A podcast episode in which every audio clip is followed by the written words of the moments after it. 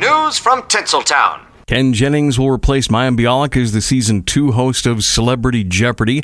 Mayim can't do it because of the actors and writers strike. The show premieres September the 27th on ABC. No word on who the celebrity contestants will be, but how many of them are available because of the strike? Guess we'll find out. Sylvester Stallone says he'd be open to doing a crossover reality show with the Kardashians. No! God, please, no! No! He says a crossover would be different because their families are so different. But you know what would be the same? Me not watching.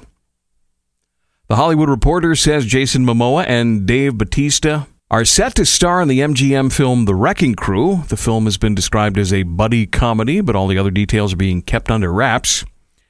Deadline says fans looking forward to The Golden Bachelor, you know, Bachelor for old people, can expect to tune into the series this fall. The new spinoff is set to air on ABC's Thursdays at 8, beginning September the 28th. The ninth season of The Bachelor in Paradise will follow at 9 o'clock. And finally, here's an update. Page 6 now reporting that Tori Spelling was photographed leaving an LA emergency room in a wheelchair on Sunday after she was admitted Thursday. Bruising could reportedly be seen on her face and arms as she was escorted to a black SUV. The 90210 star informed fans she was in the hospital, but she didn't reveal the reasons why. And that's what's happening in the world of show business. There you have it. News has never been softer.